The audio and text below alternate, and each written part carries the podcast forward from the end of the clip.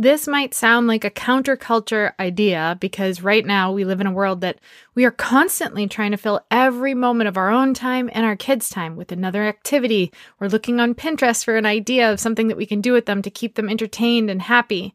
But today we're talking about the concept of enabling boredom, and that goes directly in line with the possibility for growth and leadership for our kids. And guess what?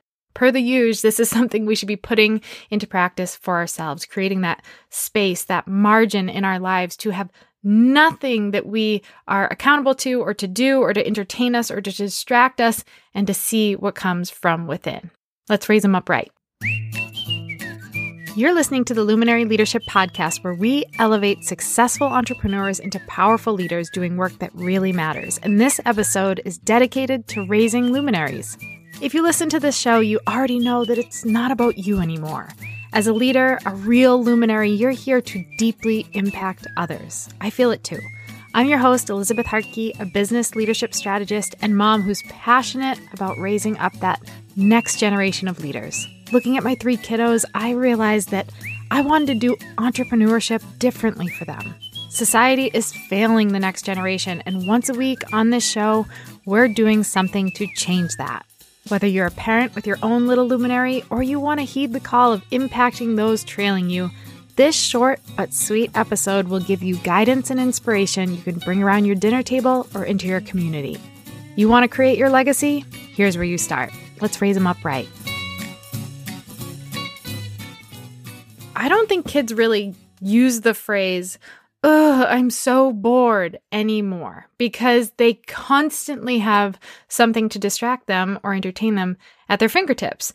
It could be a device that has a million different options of games and activities and shows and movies and music to allow their brains to be stimulated at all times. And not to mention the fact that you look at a average kid's schedule these days, even as young as my children, six, four, and two. And sometimes they are back to back with activities on weekdays and weekends. And if they're going to trad- traditional school, they're in regular schooling where they don't have a minute of downtime. But there's this idea that stems from creating the space and the margin to allow your brain to come up with its own ideas instead of being told what to think, right? Being distracted into submission so that they never even have to think, that allows for the fostering of creativity. I remember growing up as a kid constantly being told, go outside and play. And there wasn't any special toy outside for me to play with, or even sometimes other kids to play with. So I would have to get uber creative as to what I was going to do to entertain myself. Now, I do remember saying, with regularity to my parents, oh, but I'm so bored. And their reaction to that was, go find something to do. Go figure out something that will occupy your time. And it was such a gift because I got super creative. I had a classroom full of my stuffed animals that I was teaching them writing and uh, speaking skills that I must have claimed that I had as a five year old. And I regularly remember coming up with just crazy ideas. I mean, the recipes that I made my parents test and eat, I it's a miracle they lived to tell the tale. I think I remember putting baby powder in something and asking them to taste it because I added chocolate syrup to it. I don't know. But the point is, I started to explore and tap into different ideas that helped me identify what I loved and what I didn't, or what my skill sets were and what they certainly weren't, which are things like cooking. Thankfully, I've gotten better over the years. So, my point is if we're filling every moment of our kids' time and we're not giving them the opportunity to identify their own sparks, the things that light them up, we're stripping them of the ability to foster this creativity and nurture the side of them that will explore and cultivate and innovate. We spoke on episode 23, if you haven't listened to that Raising Luminaries episode, about finding your child's spark.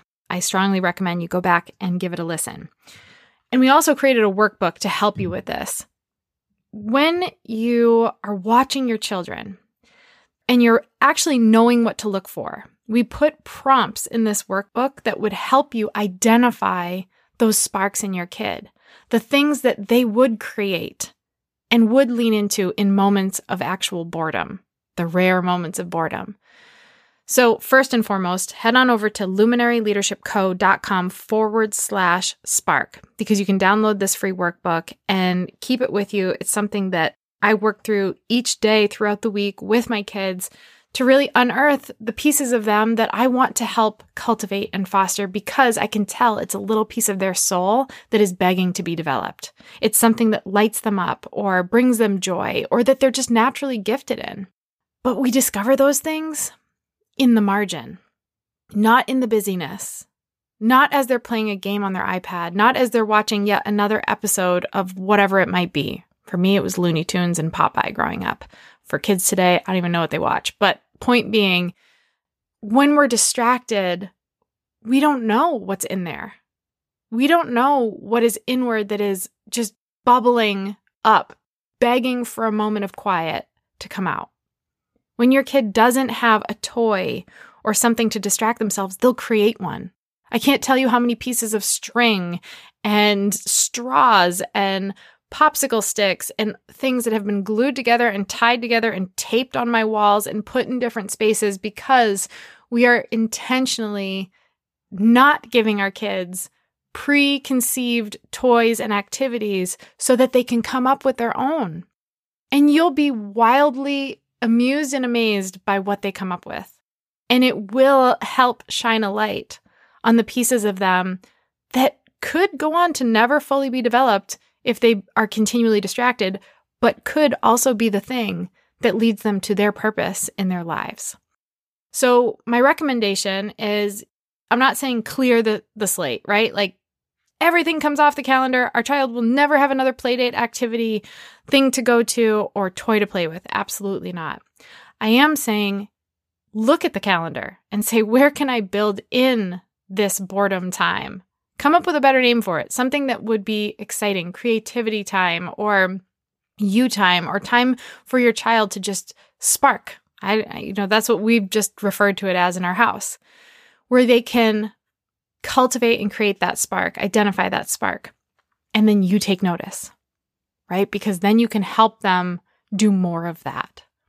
So for us, it's an hour a day, at least an hour a day, that there's nothing distracting them. There's no external stimuli coming in telling them what to think or what to do or how to do it. We have a lot of things that are great learning tools that are pre mapped out activities that I love for my kids. But those are not the things that are going to lead to boredom. Just because you're taking them off a screen doesn't mean that they're going to be bored, right? That they're going to have to be forced to come up with an idea on their own. Try and strip away the preconceived things, the pre developed steps for your child so they can come up with the ones of their own. Now, I will also warn this will be uncomfortable for a lot of kids, especially if your kids are older and are just used to having it another way. They've never had this hour of downtime or this half hour or two hours or whatever you decide it's going to be. So, like with all things, treat your child with the respect they deserve. Tell them why. Tell them what's in it for them. Help them get excited about the possibility of having this time, what it's going to do for their mind, and how they will come to love it and look forward to it. My kids look forward to that time. So, although it might sound strange, give your child the gift of boredom at all ages, you included. This is an episode for our luminary leadership episodes on Mondays, but we are going to talk about building in more margin, building in more of that white space, allowing yourself to be bored even as an adult and seeing what magic comes from it.